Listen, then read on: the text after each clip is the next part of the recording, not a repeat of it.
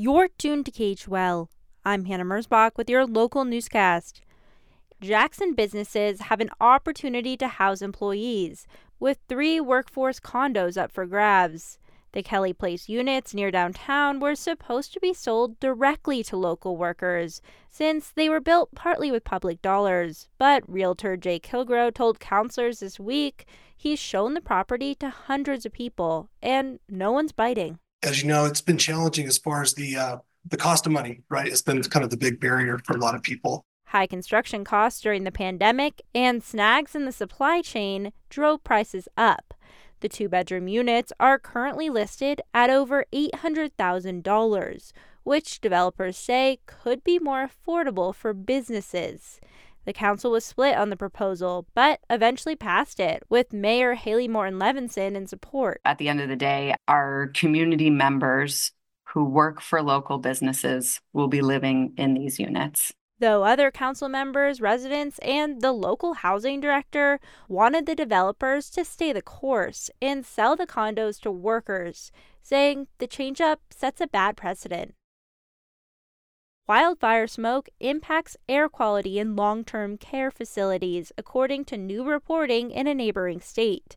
The Public News Service's Eric Tegethoff has more. Recent research of facilities in Idaho found at risk populations in these facilities experience bad air quality when wildfire smoke rolls in.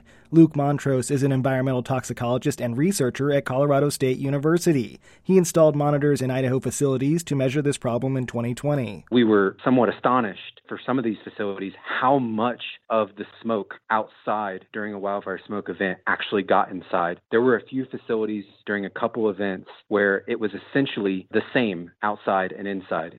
Tiny particles found in wildfire smoke, known as PM 2.5, can get deep into people's lungs and bloodstreams, causing lasting damage. During these events, the particles pose an outsized danger for people with pre existing heart and lung conditions, such as older people in long term care facilities. For Northern Rockies News Service, I'm Eric Tegethoff.